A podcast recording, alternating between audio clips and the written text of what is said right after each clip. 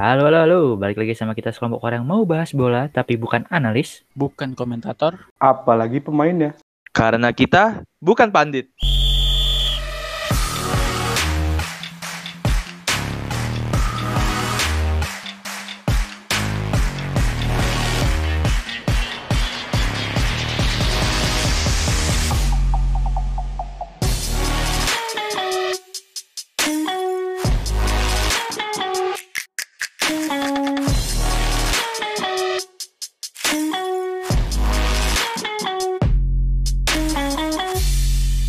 Bukan pandit.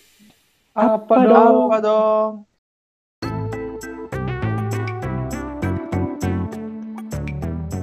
Oke semua, kembali lagi bersama kami bukan pandit podcast. Yoi.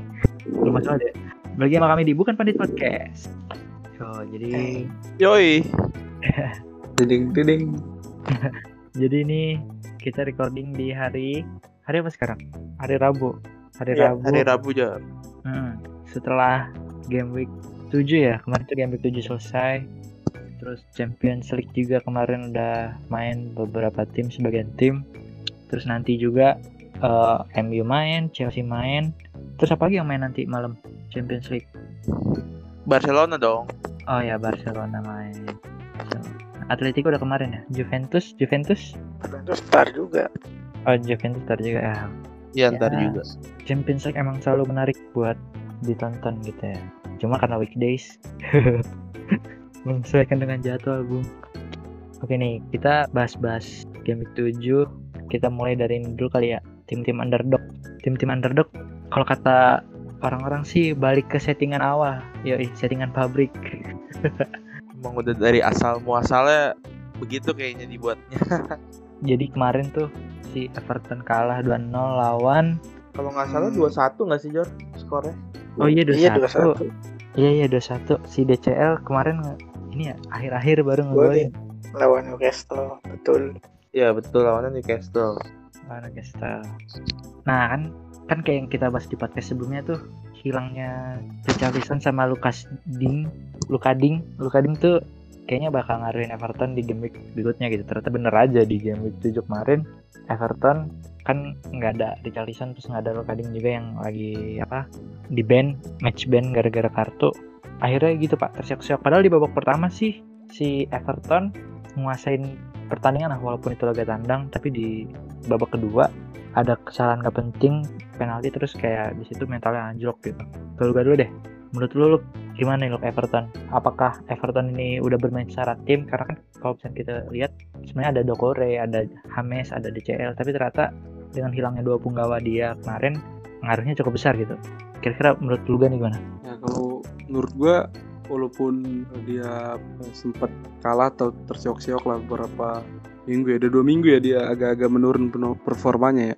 Ini Everton tapi masih bisa bersaing sih, masih bisa buat eh, mungkin merepotkan lah sampai sekarang. Dan ini juga mungkin jadi kelihatan juga nih titik lemahnya dari Everton dari Richarlison yang nggak ada. Jadi nanti mungkin eh, tim-tim yang lawan Everton lebih fokus buat eh, matiin pergerakan Richarlison supaya permainan Evertonnya juga nggak hidup ya kan itu sih kalau menurut gua Nah kayak kok kan kalau misalkan gue inget juga kemarin tuh inget gue Jordan Pickford itu di bench ya nggak nggak masuk starter. Nah gue ke Iman deh kira-kira gimana man dengan hilangnya si Jordan Pickford karena eh, Jordan Pickford ini kan Jordan Pickford ini apa itu ya, kiper timnas gitu kan. Terus kemarin ternyata nggak dipakai. Itu tuh kenapa sih? kan mungkin setelah match Everton lawan Liverpool itu kan ada berita kalau Pickford itu kan diteror ya gara-gara gara-gara apa nekel si Van Dijk.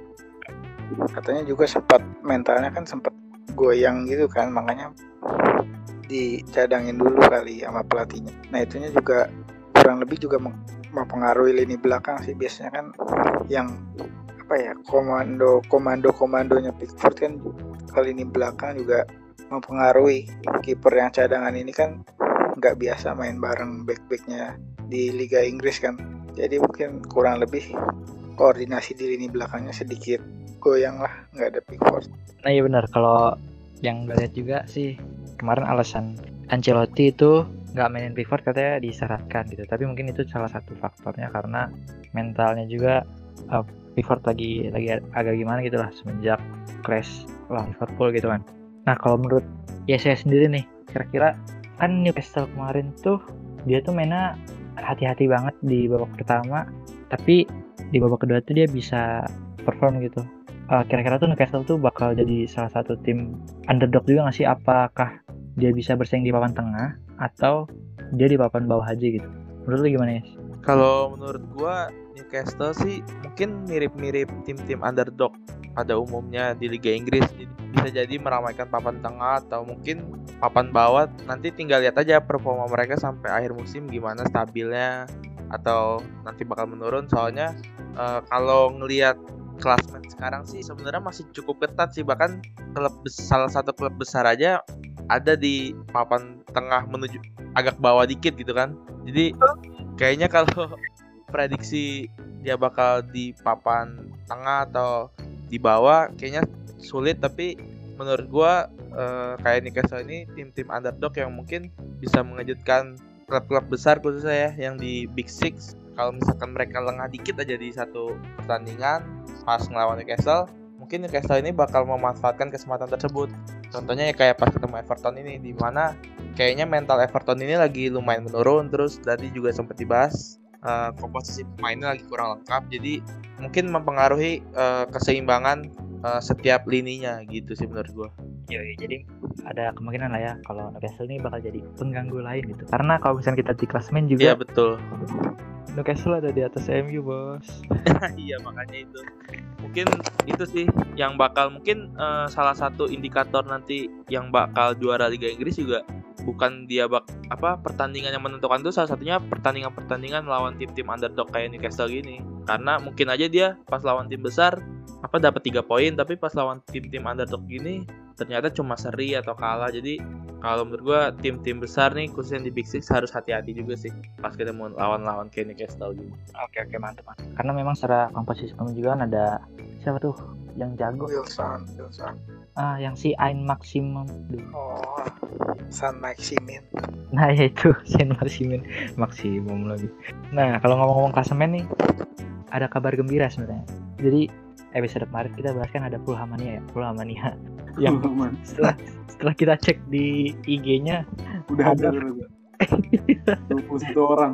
Ternyata ada fanbase-nya Indonesia ya. Iya ada fanbase-nya. Nah kita juga turut berbahagia bersama fans Fulham karena kemarin Fulham berhasil meraih tiga poin perdana waktu dan keluar lawan dari zona degradasi betul keluar dari zona degradasi. Jadi zona degradasi kan 18, 19, 20 dia di 17 pak. Wih, bagus banget. dua dua peringkat di bawah MU seneng banget sih. Kayaknya ini degradasi dah. Aduh. Degradasi. Degradasi. Enggak lah. MU mah santai ntar naik Naik lah. Naik lah. 12. 9 lah. Gue udah bilang 9 loh. Kan masih ada nyisa satu pertandingan nih. Kalaupun menang dia masih peringkat 14 doang cuy. oh tapi kalau akumulasi gol bisa lah peringkat peringkat 13. Nah jadi kemarin kalau Fulham tuh menang Iya sih itu itu pun kalau menang. Karena kemarin kan abis kalah tuh banyak fans fans MU yang pembelaannya masih ada satu match, masih ada satu match. Tapi kalau lihat poinnya mentok-mentok cuma peringkat 12 kalaupun menang, kalau menang. MU ini aneh ya Kenapa hari tuh? Kamisnya main hari Kamisnya main bagus hari Minggu kemarinnya main bagus tiba-tiba aneh gitu main Kemarin sempat ada ini apa bercandaan karena Twitternya MU Indonesia sempat ada bikin nge-tweet kan dia di Oh, UCL kan ya. berhasil ngalahin Iya. Finalis Oh, iya. UCL sama semifinalis UCL. Terus kata dia nggak ada lah, masih grup neraka apa bukan gitu. Jadi kayak Iya, nganggap enteng. Eh pas Liga Inggris ternyata kalah. Jadi kayak banyak yang ngatain ini karena kesombongan MU nih. Padahal dia kalah sama tim yang masuk UCL aja masuk stand. Iya, padahal dia kalahnya sama klub yang nggak masuk UCL udah berapa tahun nih. soalnya dari kemarin-kemarin kan mainnya bagus ya bantai ngebantai tiba-tiba kalah padahal kan Arsenal juga mainnya lagi nggak bagus-bagus amat iya, Nah, biasa-biasa Jadi aja. dia. MU Tapi giliran golin lagi ya? penalti Oh. Gak apa-apa. MU Iya. giliran diharapkan menang ini kalah giliran sampai kalah. menang dia Iya ya aneh ya. Padahal pas lawan PSG tuh kayaknya orang pada bilang ah PSG eh tiba-tiba menang MU Iya. tapi pas ketemu Arsenal orang pada ngira ah MU menang eh kalah Gue ke Iman. Cerita man. Apa yang Apa, salah apa? Man? Dari MU man? Waduh, apa yang salah ya? Semua kata Iman mah. Kagak, kagak. Pas lawan P apa yang menang lawan di UCL itu emang mainnya ini sih beda. Maksudnya nggak kayak match-match sebelumnya kan dia sempat ganti-ganti formasi juga. Oleh dia jadi udah punya banyak cadangan strategi sih kan sempat pakai berapa sih? Tiga back juga kan lawan PSG tuh pakai tiga back dia menang terus ganti lagi lawan apa Leipzig dia pakai berapa tuh? 4-4-2 apa ya? Menang. Kemarin pakai lawan Arsenal berapa sih formasi balik lagi ke awal apa ya? Ke settingan awal kali ya? Pakai empat tiga tiga sih ingat gue. mungkin itu kali.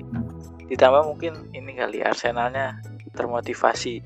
Artetanya kan udah banyak tekanan dan ditambah ada si Partey juga mungkin bisa nambah kekuatan Arsenal. Jadi MU mungkin terlalu meremehkan juga kali ya si Arsenalnya nih Arsenal kan lagi jelek kan akhir-akhir ini mungkin MU merasa dia rasa angin apa ya lalai lalai Malah ya. Itu jadi lengah lengah. Oke. Tadi kalau dari sisi MU ya. Nah terus nih kan udah udah empat match berturut-turut di Old Trafford di EPL itu MU belum pernah menang pak lawan Crystal Palace. oh iya ya Iya perhatiin juga lu iya. Lawan eh lawan Crystal Palace eh lawan apa ya? Crystal Palace kalah betul Iya, tiga satu Palace kalah lawan Tottenham kalah bantai. Lawan Chelsea seri lawan Arsenal kalah. Nah kira-kira menurut itu Liga Primer khusus Liga Primer ya? Iya Liga Liga Premier Champion nggak masuk. Oh. Liga Champion kan kemarin menang kan dia 5-0 lawan iya. Leipzig kan di Old Trafford. Tapi kalau di EPL mereka bobrok gitu lah. Nah gue ke ya saya nih. Kira-kira tuh Old Trafford masih bisa nggak sih di, dibilang sebagai apa theater of dream ya?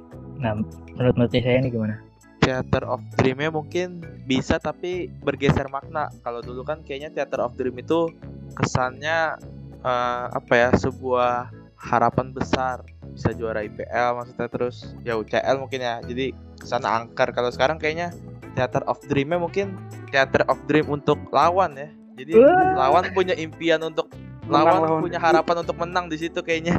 Jadi bergeser makna. jadi tetap theater of dream tapi beda sekarang dreamnya. Dreamnya eh, mimpi supaya lawan menang. Jadi lawan tuh selalu punya mimpi dan harapan wah atau menang nih. Ah, kayaknya menang atau nih. dreamnya cuma sebatas dream doang. Iya atau enggak ya mungkin karena juga dia kosakatanya pakai dream ya mungkin saat ini MU sedang hanya sedang bermimpi aja. Harusnya teater apa tuh teater apa? Tuh? theater of komedi. win gitu. Theater of komedi. teater of will iya. Aduh. Bener bener bener bener. Karena udah nggak disangka-sangka gitu kan. Empat match berturut-turut di IPL di Old Trafford tuh kalah gitu. Padahal tadinya tuh angker sekarang jadi ya kalau dulu tuh ibarat rumah angker sekarang rumah hantu yang di mall-mall tuh nggak tapi ini juga kan gue belain MU dulu lah dikit oh ya gimana gimana gimana gimana, kan ini corona juga corona ada penontonnya mungkin auranya berkurang kali jadi nggak ngaruh kali home away sekarang Ya, Ya, sama MU ya.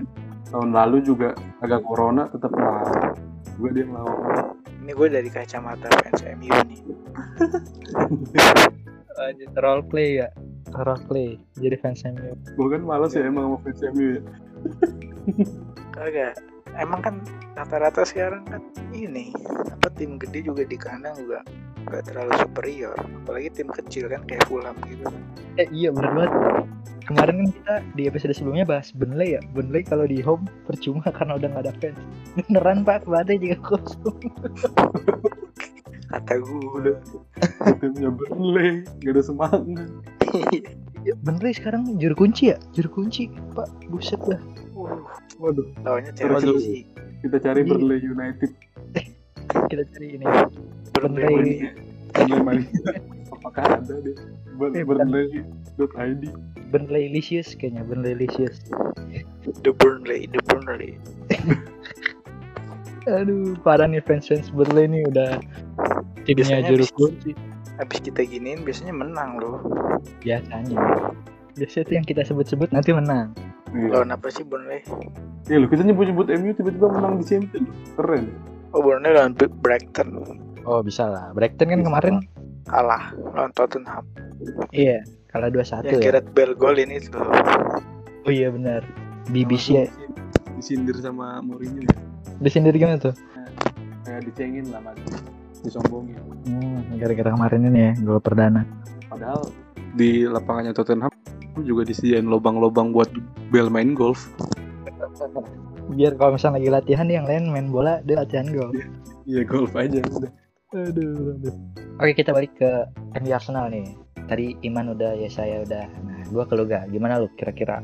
Terserah deh mau ngomongin Arsenalnya atau dari sisi MU-nya. Kira-kira Nah, gue dari gue dari sisi Arsenalnya ada. Berarti ini ada harapan juga nih buat Arsenal buat berbicara banyak. Karena dia kan udah ngalahin MU. Kita tahu MU lagi performnya tiba-tiba dikalahin sama Arsenal. Jadi Arsenal ini juga sebenarnya potensinya ada gitu. Ngalahin tim-tim besar buat bisa berbicara banyak di papan klasemen. Tinggal gimana aja dia bisa nggak maintain performanya. Walaupun emang karena performa MU nggak terlalu bagus juga sih ketolong. juga kalau secara poin juga dia sama lah sama Chelsea sama Aston Villa tuh poinnya sama 12 12 12 nah gue mau udah nih ada tambahan Udah sih. oke Tapi tapi gue bingungnya sekarang Arsenal berubah jadi tim kuda hitam loh bisa ngalahin MU. Padahal dia kan juara FA Cup. Padahal dia kan luar biasa. Juara terus FA Cup. terbesar di salam Hmm. semesta. Jangan dong. Ada Copa del Rey selain itu kan. Jangan dong ada piala presiden.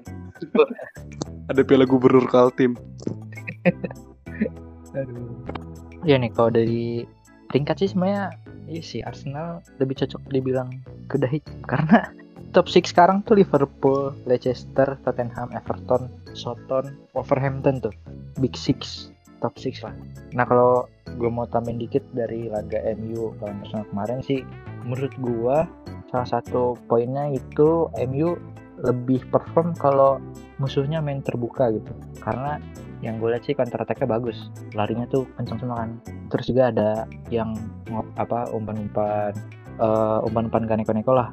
Kayak waktu lawan Leipzig kan eh, pressingnya juga bagus si Fred terus counter attack-nya juga bagus. Nah masalahnya kemarin lawan Arsenal Arsenal mainnya hati-hati. Waktu lawan Chelsea juga kan Chelsea main hati-hati ya. Jadi MU nggak bisa eksploitasi. Terus juga pas lawan Arsenal juga Arsenal pakai formasi yang sama pakai 3-4-3 juga. Jadi si Holding terus Gabriel Gabriel Martinelli ya. Gabriel Martinelli juga mainnya bagus banget kemarin. Terus di tengahnya ada Bellerin kanan Saka di kiri tuh kan kaki kijang. Terus Bentar. Gabriel Martinelli itu penyerang, betul. goblok. Gabriel siapa ya? Dan Gabriel Martinelli Gabriel Batistuta. anjir Gabriel siapa ya namanya Eh, tapi kalau menurut lu kayak gitu berarti bener dong. MU bagusnya kalau lagi diremehin. Kalau kan kalau diremehin lawan-lawannya justru bermain terbuka. Kalau lawannya hati-hati dia malah nggak bagus mainnya. Oh, Berarti iya. emang Berarti dia suka lengah. berarti nggak boleh diremehin juga nih MU. sebenarnya gitu nggak boleh diremehin kalau kemarin gue juga sih mungkin Leipzig terlalu ini kali ya Jumawa kali ya ngelihat Udah pakai udah pakai pakaian bagus. Iya si Nigelsmannya. Aduh, gu- oh Gabriel Magalhaes kok Martinelli. Soalnya gue ingetnya Gabriel M. Ga- Gabriel Magalhaes. Nah itu kemarin tuh dia mainnya bagus. Terus di tengahnya juga ada si El Neni. nah ini yang yang lu lihat kan cuplikannya dia ngepres si Luxo di menit-menit 90 plus 1 tuh dia kagak habis-habis napasnya buset. Terus Dia bangkit dari kubur ya. hmm, Dia kan sempat tersisihkan ya di Arsenal. Iya. Nah mungkin ini sih alasan kenapa mungkin ya kalau misalnya kita lihat dari performa di lapangan mungkin Ozil dikesampingkan dibanding ini karena emang Ozil kan kagak lari ya mainnya maksudnya dulu kan sempat dikritik kalau Ozil tuh lambat gitu tapi si Tapi Martinez pastinya gacor dia.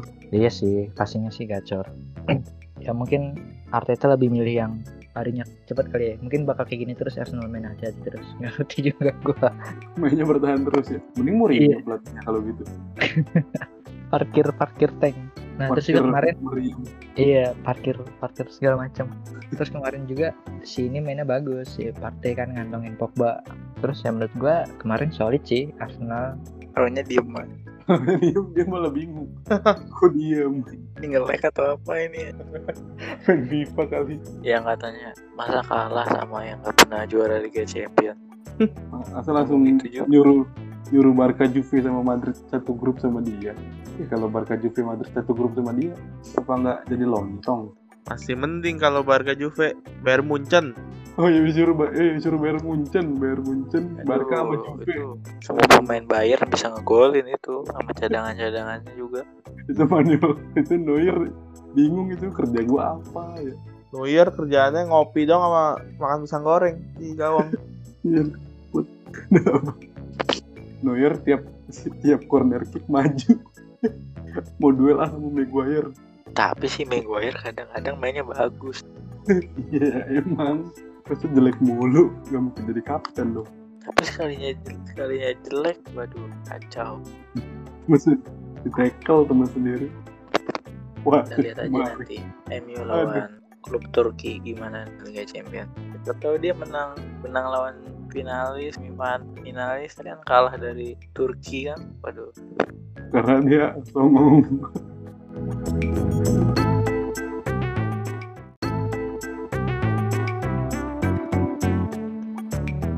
kan tadi kita udah bahas tim mediocre ya kayak Everton kan tim mediocre terus MU tim mediocre juga. Terus ada lagi satu tim underdog yang sangat tidak beruntung yaitu Leeds United. Leeds United kalah lawan Leicester. Kalahnya tuh 4-1 mayoritas sih golnya karena bermula dari kesalahan lini belakangnya si Leeds terus dimanfaatin betul sama Jamie Vardy kan tau sendiri Jamie Vardy larinya kayak Jamie gimana Vardy aneh ya. Larinya kok bisa kebalap back terus ya. padahal udah tua loh Backnya kebalap terus. Gokil emang nih. Iya, itu dia makanya heran juga gua. Terus tuh backnya tuh salah ngoper ya, tapi kekejar gitu masih Fardi luar biasa. Memang makin tua makin jadi tuh si Jamie Vardy. Nah gua ke kayak saya deh kayak saya Eh, dari laga Leeds lawan Leicester kan, eh, ternyata kan kita bisa lihat nih kalau ternyata Leicester emang layak lah sebagai tim yang pernah juara Liga Inggris. Nah kira-kira tuh Leicester tuh eh, gimana ya? Mungkin pertanyaan sama kayak yang tadi, apakah dia bakal jadi pengganggu doang atau mungkin bisa finish di enam besar kayak di musim lalu gitu apakah dia uh, bisa kayak gitu atau mungkin cuma sekedar tim-tim hore-hore doang nih menurut ya saya gimana Kalau menurut gua, gua sih dari semenjak pas mereka musim yang juara Liga Inggris ya. Ini gua ngeliat, wah gila nih timnya keren banget nih. Meskipun memang pas dia juara kan klub-klub besar lagi pada banyak yang kalah kan. Cuma emang dari cara mainnya sih sampai sekarang pun oke apalagi Fardi itu kayaknya konsisten banget kan semenjak eh, pas juara UCL sampai sekarang. Jadi kalau menurut gua minimal itu Leicester ini bakal bisa meramaikan papan atas. Minimal dia bakal masuk ke zona Europa League menurut gua. Kayak yang sekarang kan dia di Europa League ya. Jadi kalau misalkan dia gak di zona UCL pun minimal dia bisa masuk ke Europa League sih menurut gua.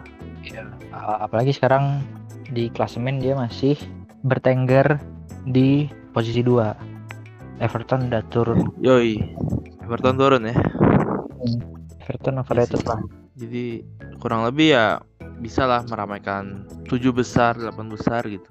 Tujuh besar lah menurut gua minimal. WL itu urutan berapa sih urutan 56 ya 7 56 aslinya tapi yang satunya tergantung juara FA. oh Kalau Iya, 56. juara FA-nya juara FA-nya udah peringkat 5 atau 6, peringkat 7-nya bisa masuk ke Liga Eropa. Oh iya iya berarti 56 sama juara ini ya, juara Piala Liga. Cakep. Oke ada lagi tambahan yes. Begitu aja sih paling buat Leicester. Nanti kita lihat aja nih bensinnya bagaimana nih Leicester. Ayo, iya. Kalau gak gue sekarang, gimana lo kira-kira lo? Leicester atau Leeds? Leicester atau Leeds gue tetap Leicester sih karena dia udah terbukti konsisten di udah berapa musim dia eh, konsisten buat jadi pengganggu lah seenggaknya buat tim-tim besar udah gitu dia kan dari tim juaranya juga udah banyak yang hilang itu jadi istilahnya Jamie Vardy yang bawa tim ini sendiri tapi masih tetap bisa gangguin tim besar itu sih masih keren sih menurut gua Oh iya benar-benar. Squad yang bawa Leicester juara kayak Drinkwater, Kante, Mahrez, terus Maguire juga ya. Kan udah udah pergi kan. Maguire enggak. Oh Maguire enggak ya? Nggak mungkin juara lah Leicester kalau udah Maguire kan. Oh Maguire tuh masuk Leicester kapan? Setelah dia juara. Oh alah. Iya, iya. Kante udah capek-capek motong bola dioper lagi ntar sama Maguire. dikasih lagi ya. aduh, aduh. Tapi bener sih, apa si si Fardi masih konsisten kipernya juga masih masih perform lah. Padahal udah tua juga gak sih kipernya? Gua Si anaknya legend anaknya MU. hmm, anaknya MU. Udah tua 30-an. Iya kan, ta- tapi masih ini nih. Di klasemen tuh dia 5 menang, salah satunya waktu lawan City itu kan, Ajib. Terus kalah dua kali. Leicester kan mainnya kan gitu dia. Gimana ke depan. Jarang dia ngoper-ngoper, ngoper-ngoper kebanyakan ngoper dia mah. Dapat bola langsung jauh. Kasih aja ke depan. Pardi atau nggak siapa. Fardinya bisa holding soalnya jago juga. Tapi kan di samping itu lini tengahnya juga adalah kontribusi si siapa? Madison. Nomor 8 siapa sih? Tillmans Ah. ya. iya, Tillmans. Tillmans. Didi tuh menjadi itu nggak Didi? Jarang dimainin tapi. Oh jarang ya. Tapi Iya. Leicester nemu aja ya backnya ya aneh. Soyuchi ya. Chilwell enggak si Chilwell kan back sayap Chilwell kan di, dia kan Ah. di Justin sekarang yang masih Justin Justin siapa man? Nomor 2 Justin. Itu kan bukan beli dia. Demi itu. Bagaimana? tahu dah dia belinya kan yang back kanannya malah. Si Kastanye Hmm, dari Atalanta kalau nggak salah. Dia tuh belinya pemain-pemain yang gak terlalu dijualnya bang dia jual pemain mahal terus beli pemain yang biasa. Tapi bisa mainnya masih bisa bagus. Tapi gua harap sih Leicester musim ini nggak kayak musim lalu ya. Sampai pekan berapa di Liga Champion eh akhir-akhir ini turun iya. gue sih pengen main. lihat pengen lihat Leicester main lagi di Liga Champion hampir aja Leicester bergerak MU Kenapa gara-gara kenapa gara-gara MU lagi? lah kan belum. Leicester pekan terakhir anak menentukan itu. Mana yang ngegolin si Lingard? emang iya eh iya iya Iya, yang Lingard, ngegolin Li- Lingard. Lingard tuh masih main ya? Masih. masih Cadangan tapi. jadi dancer. Kan waktu kemarin Auba ngegolin, Auba ngedance juga. Kan golin. Iya, selebrasinya. Lingard Lingard padahal dulu di timnas andalan Dia masih wonderkid ya. Lingard kan. banyak kan joget kan joget sama Pogba. Iya. Lingard kan wonderkid abadi. Kita tunggu aja nanti kapan dia mampunya. Nah ini dong sama kayak ini Dele Ali Iya, Dele Alli sekarang udah 23 ya? Apa 24? Udah tujuh kayaknya dah. Hah, 27 sumpah lu. 27 mah ini Mandima Emang udah tujuh deh. nggak tahu Tahu. 24 cuy. Dele Alli 24. Evan Iya Dimas kan? gitu. Dele Ali aja udah jarang dia main Iya, padahal dulu tuh Dele Alli tuh jadi ini loh teh. Subasanya Liga Inggris nggak sih? Sempet dijulukin gitu. Buka syuting-syuting keren dia. ya. Iya. Terus jadi IMF juga kan posisinya si Subasa. Cuma emang di umur dia yang kedua-dua apa 23 gitu dia work work rate-nya nggak sebagus pas masih 20 20. Jadi kayak gitu. Dia sempat ngeluh katanya badan udah mulai tua gitu. Saya mulai menaikkan banyak hal. Buset malu sama CR. udah ini Malu dia, sama Haji Ismet, malu sama Haji Ismet. udah sama urat tuh Udah sama urat aja. Oh, mungkin dia kebanyakan futsal di primer kali. Kenapa gitu apa anjir emang orang tahu Gak apa-apa. Kan biar jadi dapat sponsor man primer. Emang orang primer dengerin gini ya. Fokus jagain lapangan dia. Aduh. Oke nih untuk Leeds lawan Leicester ada tambahan teman-teman? Dari mana udah? udah lah Mungkin tambahan dari gue ya. Tambahan dari gue sebenarnya si Leeds ini banyak pemain apa ver versatile vers versatile tuh yang yang Apa dia tuh? bisa main yang dia bisa main di banyak posisi Versatile. multi itu. talent multi talent anjir IMB ikutan tuh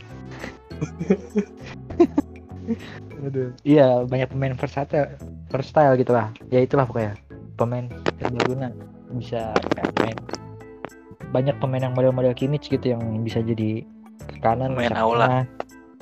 hmm. ya gitulah pokoknya. Cuma mungkin apa ya eh menurut gua sih kalau di FIFA kalah stat.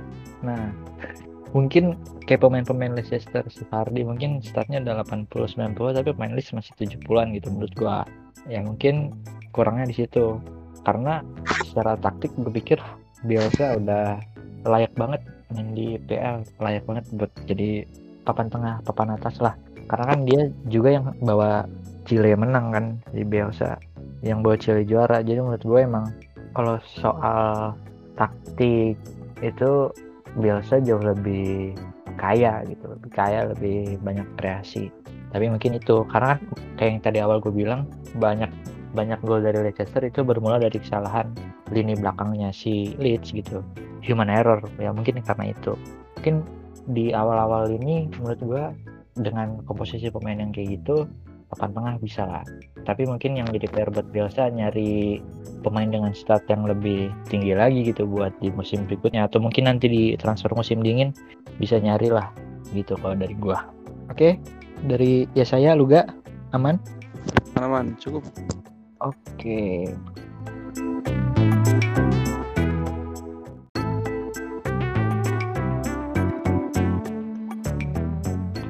kita bikin podcast dari Rabu, tapi kita bahas Liga Inggris doang tuh kayaknya mubazir banget ya. Karena ada UEFA Champions League yo. Dari tim Liga Inggris dulu deh, tim Liga Inggris dulu si Liverpool. Ya Liverpool waktu liga, waktu di liga kemarin sempat buntu ya waktu lawan West Ham golnya pun dari divingnya salah ya gue menurut kacamata gue sih itu diving di kotak penalti waktu lawan West Ham kemarin terus itu tuh buntu banget babak pertama sampai babak kedua pertama tuh buntu banget sampai datangnya dimasukinnya si Diogo Jota. Yo Diogo Jota. Dia di menit beberapa gitu nge- ngegolin tapi dianulir offside. Eh di akhir-akhir dia ngegolin lagi pak. Gokil emang tuh orang. Nah terus ternyata di Liga Champions kemarin waktu lawan Atalanta ya? Nah, lawan Atalanta kan yang musim lalu Atalanta tuh tim dengan gol terbanyak di Serie A. Ternyata waktu ketemu Liverpool juga keok juga gitu. Keoknya pun gede 5-0 terus si Diego Jota juga hat trick gitu. Nah, gua keluar dulu deh. Menurut lo datangnya si Diego Jota ini tuh bawa kesan apa sih ke Liverpool? Eh, bawa ini menurut gua dia bawa nuansa yang baru di sektor penyerang tengah karena kan Firmino itu lebih ke kayak buka ruang atau Mane gitu kan. Tapi sekarang dia yang bagus banget. Hat trick kan dia. Terus gol-golnya juga keren. Dari tipikal penyerang tengah banget lah. Itu sih kalau menurut. Jadi pilihannya sekarang ada banyak. Kalau ada kebuntuan di Liverpool. Terus juga banyak keluar meme gitu kan. eh, Firmino tergantikan gitu oleh Diego Jota gitu. Kira-kira bener gak sih? Menurut lu kira-kira tuh posisi Firmi- Firmino masih jadi eh, andalan utama kah? Terus si Diego Jota jadi super sub atau mungkin ada saatnya nanti Diego Jota lebih diandelin dibanding Firmino. Gimana menurut lu? kalau menurut gue sih kalau buat di regular season gitu tetap Firmino sih yang dipasang Diogo Jota tuh buat opsi aja opsi kalau misalnya eh, ya benar super sub atau mungkin buat rolling dari Firmino ya kan Firmino masih punya tempat sih menurut gue Kalau menurut Iman gimana? Hmm, kalau menurut gua empat tiga tiganya Liverpool yang udah lima tahun belakang kebaca tim-tim lain. Dan kenapa ya si Klopp tuh malah suka mainin si Curtis Jones? Apa coba?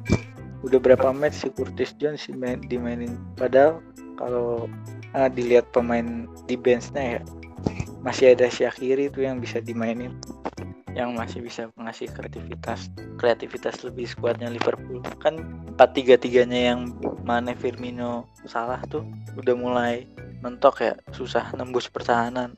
Nah perlu ditambah pemain kayak Shaqiri Diogo Jota biar bisa nambah kreativitas di depan. Kalau si yang Jepang Minamino kayaknya itu nggak nggak pengaruh dari tim. Nggak ngasih kontribusi apa apa paling. Kalau formasi sih dia kan sempat nyoba ini ya Dio eh Diogo Jota ditaruh di belakang striker ya atau Shakiri ya di belakang striker. Kayaknya itu juga bisa dicoba tuh bisa nambah kreativitas biar nggak terpaku cuma ke Mane Salah sama Firmino. Ya gue setuju. Yang di bagian Minamino juga sih. Kalau yang gue lihat Minamino ini masih belum mungkin karena masih muda ya tapi belum kelihatan gitu. Ciri khasnya dia tuh apa kan kalau misalnya Firmino dia false nine regista masteria apalah meziala segala macam Kayaknya emang nggak bisa ini deh, nggak bisa bersaing. dia tuh Minamino berapa tahun sih Udah kayaknya udah mentok di situ dah. Masuk ini gitu aja. Masuk ke Consadole Sapporo aja dah. Enggak FC Tokyo. Padahal si Minamino dikasih main anjir. Mending Syakiri gua. iya Origi bener. ke mana sih? Origi ke mana? Gak pernah main. Masih ah Kalau asa kalau kalau lawan Barca doang mainnya. Ah. uh Gak pernah main loh dia. second quickly Ya. Quick corner quick taken ya langsung. di Pak Origi masih pak di Liverpool oh ternyata Origi Masih ada. ternyata Origi seumuran sama Minamino ternyata Minamino tidak semuda itu Berapa Minamino? 25 pak Nah, berarti udah mampunya sampai di situ doang berarti. lebih tua dari Dele Alli buset Ya paling Minamino nanti ke Yokohama FC lah. Gua main. Consadole Sapporo kayaknya masih bisa. duet sama Banyak ya alternatif. Keras gitu. Ya pokoknya sering-seringin lah masuk-masukin kalau lagi buntu daripada masukin Minamino nih kayak masukin Shakiri terus siapalah kalau masukin Minamino biasanya kan lagi buntu Liverpool masukin Minamino. Lihat dah kagak ada perubahan sama sekali anjir. Malah kayak main 10 orang. Main sepuluh orang. Jatuhnya kayak kayak Vinicius di Madrid kali ya. ih Vinicius masih dri- Vinicius mah masih dribbling dribbling dribbling lah ada lah megang bolanya. Coba Minamino. Jogging dong itu kayak mau latihan tes fisik BUMN Gak jelas.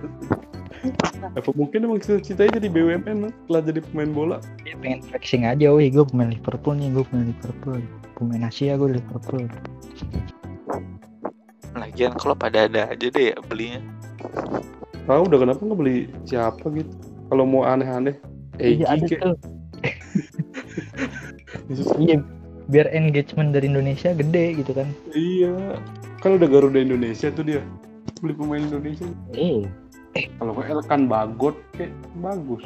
tapi back mudanya lumayan juga ya Liverpool. Ya, itu tadinya dia. diremeh-remeh kan ya. Wah Joe Gomez main nama siapa nih kan gitu kan. Taunya lumayan juga. Kan second charge yang dipakai gue lupa Apa? kemarin pas lawan Atalanta yang dipakai siapa tuh? Pemain si Curtis Jones. Williams. Ah Williams. Yang jadi back itu yang Williams ya? Iya Curtis Jones mah yang itu gelandang. Ah nomor iya benar benar nah ngomongin pemain muda nih gue ke ke saya deh. Kan Liverpool kan lagi lagi krisis back Eh, si Dijk cedera Fabinho cedera Matip juga cedera ya? Matip cedera setahu gue terus si Liverpool awalnya sih bilangnya pengen pengen jadiin Henderson atau Robo yang di tengah gitu isu-isunya. Tapi ternyata lebih ngandelin pemain muda. Nah kira-kira gimana nih menurut lu Yes? Dengan adanya pemain muda di back se- sebagai back tengah Liverpool. Karena kan kita tahu di sepak bola modern kan back tengah tuh nggak cuma sekedar tukang pukul gitu tapi bisa eh, ngasih direct pass juga ke ke winger atau eh, bisa masuk ke depan. Nah kira-kira menurut saya gimana nih? Menurut gua masalah pemain muda khususnya di back ya. Kalau kita ngomongin pemain muda, sebenarnya ada positif negatifnya sih. Positifnya pastikan memberikan jam terbang ya buat mereka supaya di pertandingan-pertandingan yang apa yang profesional lah yang eh apa kasta tertingginya mereka bisa punya pengalaman terus punya apa ya mentalnya terbangun lah sebagai pemain muda nah cuma ya itu kekurangannya pasti namanya pemain muda mungkin dari segi komunikasinya terus mungkin mentalnya juga ya masih belum terbangun secara utuh. Beda misalkan sama pemain-pemain senior yang udah mungkin biasa menghadapi eh, apa ya kan biasanya kalau pertandingan kan suka ada yang manas-manasin gitu kan. Nah kalau pemain muda mungkin kadang suka lebih terpancing atau kadang mereka juga mungkin dari segi positioning kalau di back mungkin masih kurang oke misalkan dengan kipernya atau eh, pemain tengahnya. Jadi mungkin eh, dengan cedera ini sebenarnya memberikan kesempatan sih buat pemain-pemain muda Liverpool nih.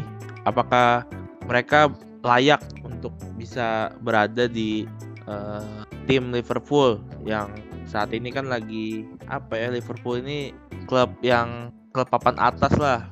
Nggak cuma di Liga Inggris bahkan di kompetisi Eropa gitu. Jadi ya mudah-mudahan eh, pemain muda ini eh, bisa membayar kepercayaannya Jurgen Klopp. Karena eh, Jurgen Klopp ini kan memang apa ya mereka dia sama pemain itu percaya banget gitu. Jadi harusnya mereka bisa membayar kepercayaan ini dengan eh, apa dengan baik lah menurut gue gitu.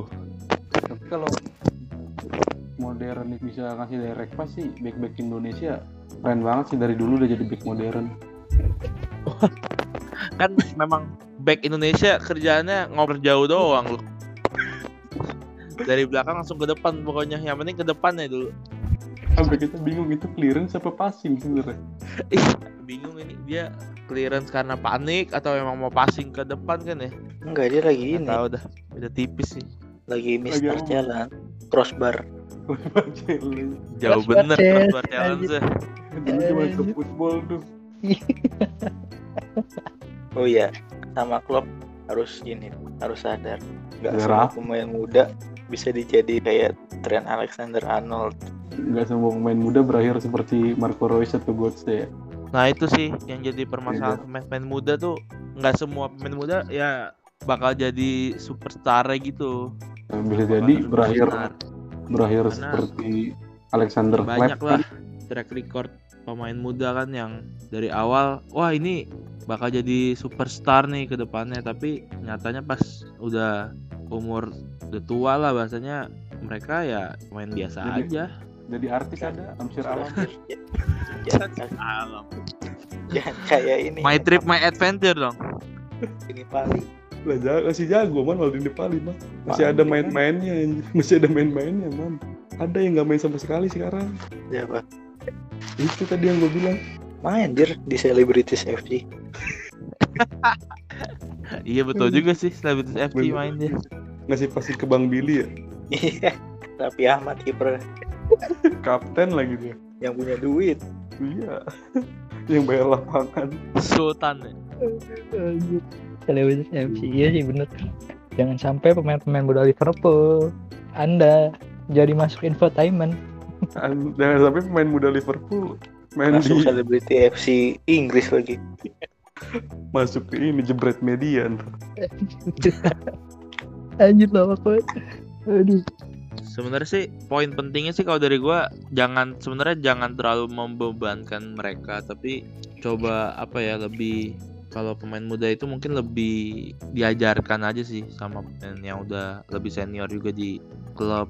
Karena ya itu sih beban mental pemain muda ya. Apalagi kalau langsung jadi starting line up terus main di klub sebesar Liverpool menurut gue itu jadi suatu eh, tekanan sih. Ya kita lihat lah banyak pemain yang ya cukup mungkin kurang bisa berkembang karena tekanan itu sih kalau gue lihat. Eh ya gue gue setuju sama poin barusan. Jadi pemain muda tuh banyak yang misalkan baru baru perform 1 2 3 4 match bagus gitu tiba-tiba muncul the next the next gitu. Kayak The next Master Chef. Itu mah beda ini lagi Hamzah. dong The next Master Chef beda lagi Hamzah itu man. Hamzah masak masak masak. Apa Bang Ramos? Aduh. Bang Vicky Bang Vicky Bang Vicky. Berantem mulu sama Nindi dia Aduh, apa ini? Kenapa jadi ke sini? Iya, kenapa jadi bahas Nindi? Padahal padahal jagoan Yuri loh. Dilanjutin. Aduh, jadi podcast Master Chef jangan nih. dilanjutin dulu dah nanti Yuri dah nanti dulu dah Ah, JKT. Oh Yuri itu JKT. Gue baru tahu. yuk lanjut Jadi bahas masak-masak nih gitu. the next, the next. The next, the next udah Carlos. tertanam di next Carlos lagi. Nih Eh jadi itu poin gua. Jadi kayak misalkan banyak kan pemain yang eh baru main bagus sekali jadi the next Drogba gitu. Atau the next Gerrard atau the next CR atau Messi-nya. Serie A, Messi-nya Bundesliga gitu kan si Godze. Menurut gue tuh itu terlalu membebani pemain muda gitu. Maksudnya beda sama TAA ya. TAA kan waktu itu datang dia nggak ada ekspektasi apa-apa soalnya dia mau jadi the next siapa the next Nata Nathanael Next. The next Next Hasim Marcelo. Kipu. Begitu. gitu. Mending gua Marcelo anjir. Ya, soalnya di mungkin nggak ada pemain di Liverpool nggak ada yang pemain sayap kanan yang gede banget lah namanya kan. Mm-mm, benar. Tapi Ya, ini sih mak- maksud gua eh, kalau ada orang yang sering nyebutin next tadi pemain next Messi atau next Ronaldo tuh menurut gua jangan terlalu apa ya di besar besarin sih. Karena menurut gua setiap pemain pasti punya keunikannya masing-masing. Jadi benar. kalau dipakai next next kayaknya apa ya terlalu nggak nggak ini sih nggak nggak capable aja sih gitu Iya. Iya, menurut gua juga kan CR sama Messi kan nggak pernah jadi the next siapa pun kan. nah benar itu dia Egi Messi, Egi Messi. Messi-nya Indonesia ya Ya, bukan Febri Haryadi. ada beda Messi Kasih. Banyak banget Messi bingung. Semuanya aja Messi. iya jago dikit Messi jago dikit Messi playmaker jago the next Messi pokoknya Kapan the next Maguire? Phil Jones gitu Kapan the next? Look, ngomong-ngomong the next, the next Ronaldo yang dari Aceh gimana? jadi ya gua diem-diem aja gua ini mah. bahas lagi ntar lu mau dibahas di YouTube-nya lu Oh iya, ampun. eh Batam sama Aceh deket itu hati lu man Emang siapa anjir? oh ini si Siapa? Gua pemain dari Aceh. Cuma Ismet Ini. Sofyan doang gua tahu. Julfiandi Julfiandi Ah, Julfiandi maksud Eh. gua. Zulfiandi. iya di Siregar nah Emang Zulfiandi Siregar namanya? eh nggak tahu eh enggak. Julfiandi ini Tolahu Yang ada mah Cristiano Ronaldo si Tepu. Main basket. Yuk lanjut the next? Ronaldo. the next Ronaldo aja. ya pokoknya kita tidak nyebut merek ya the next Ronaldo pokoknya ada aja Hmm. nah itu sih apa menurut gua nah sekarang yang jadi PR Liverpool dan fans-fansnya menurut gua jangan sampai si pemain muda yang lagi main ini dibayang-bayangi sama Van Dijk gitu jangan sampai bilang wah coba di situ ada Van Dijk atau misalnya dibilang the next Van Dijk gitu jangan karena menurut gua Apalagi next- ini Van Dijk Indonesia kan. Pandai Indonesia nih anjir. aduh Van Dijk Indonesia siapa emang Bobotoh ntar itu Lu nggak tahu Jor yang botak. yang mana main timnas kita oh Siapa? naturalisasi Nova Arianto. Ya, pokoknya jangan the next ini lah, the next Van Dijk, the next Lovren. Itu mah Sergio. Anjing. Baru sadar. Baru sadar gua. Jor lanjut Jor. Nah, jadi gitu ya. Udah sih itu menurut gua. Jadi itu yang jadi apa PR buat Liverpool juga. Karena yang kita lihat juga emang sih pemain mudanya eh, di dua match terakhir waktu lawan West Ham itu kan si Nat Phillips ya, Nat Phillips gua ngeliatnya juga solid banget. Terus kemarin si Williams Philips juga ya? Gue kira Philips. Philips atau William sih yang main? waktu lawan West Ham Phillips yang main. Oh, Tapi tapi waktu lawan We- Hanok. waktu Habis itu Hanok. Hanok tuh siapa? Merek lampu anjing. Oh, merek lampu. Anjir gue baru ngeh. Kan Philips sampingnya Hanok anjir. Terang gitu ya. Backnya Liverpool terang. Oh iya gitu. Jadi menurut gua biarkan mereka mengeksplor potensi mereka karena dengan the next the next itu justru membatasi eh, potensi yang mereka punya menurut gua. Oke sih itu dari gua mengenai Liverpool. Ada tambahan lagi dari teman-teman? Udah aja. aman sih gue Jor kalau itu Aman aman. Dari Luga juga aman nih kelihatannya. Oke.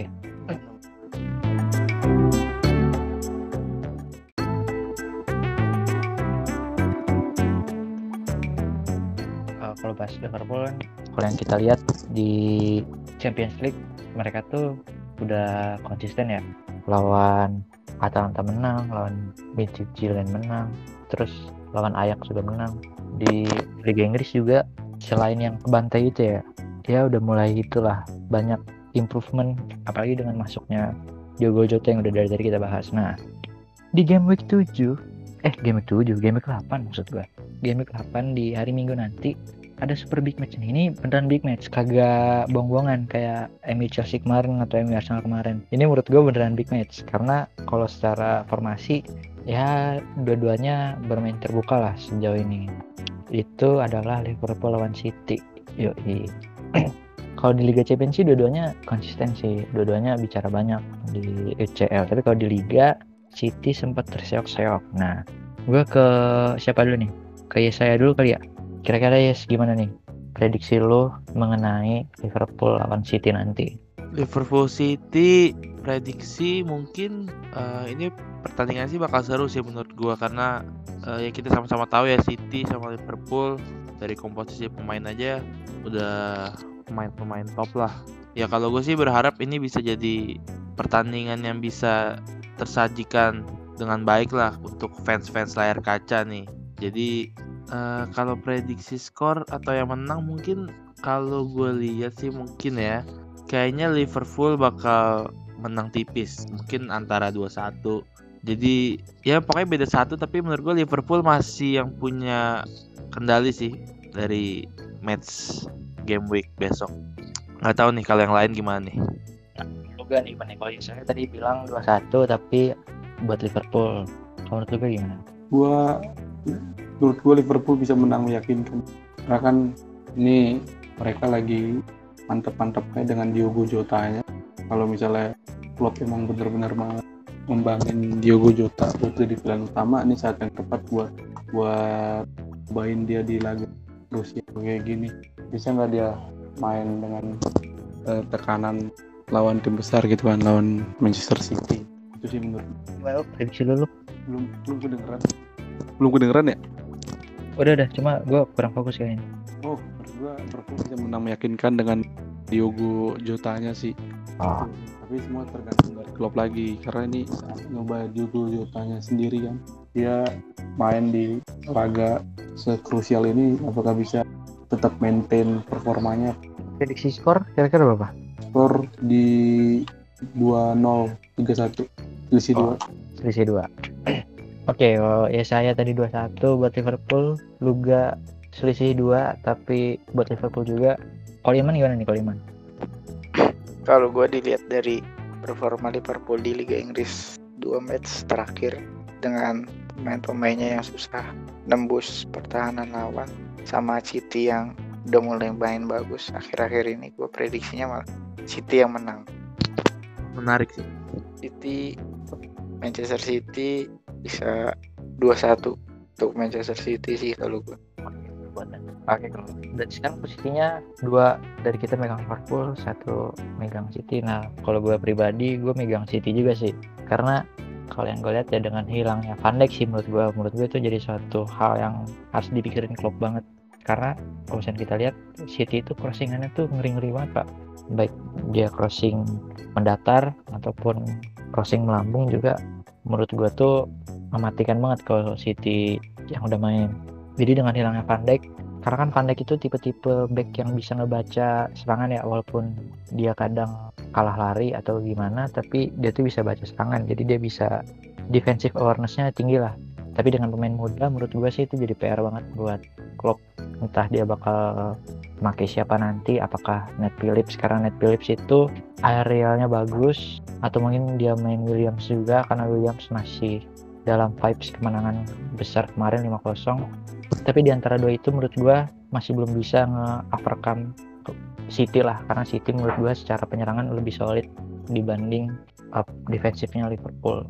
Ya kalau misalnya Liverpool mau menang harus lebih eksploitasi lini belakangnya City sih. Tapi kan kita tahu juga City kemarin habis beli back. Ya jadi menurut gua City menang lah. Tipis menurut gua 2-1 2-1 buat City.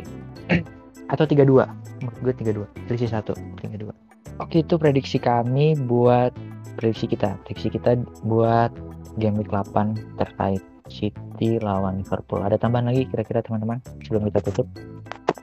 cukup untuk kali ini. Oke. Kalau dari saya mantap jiwa aman luar biasa. Kalau dari Luga aman udah cukup tinggal kita saksikan aja gimana jalannya UCL sama Premier League tapi kalau misalnya Liverpool City akhirnya 0-0 sih iya sih Iya. bisa jadi Iya sih benar sih. Kipernya gacor dua-duanya. Udah kalau Oh, iya. nol-nol mah udah gue berhenti langganan mual aja lah Udah nggak seru, mending langganan video. Nonton Real Sociedad. nah tambah nggak seru aja Liga Spanyol Liga Itali aduh Milan lagi seru-serunya kan. Milan lagi bagus-bagusnya. Si Zlatan lagi gacor.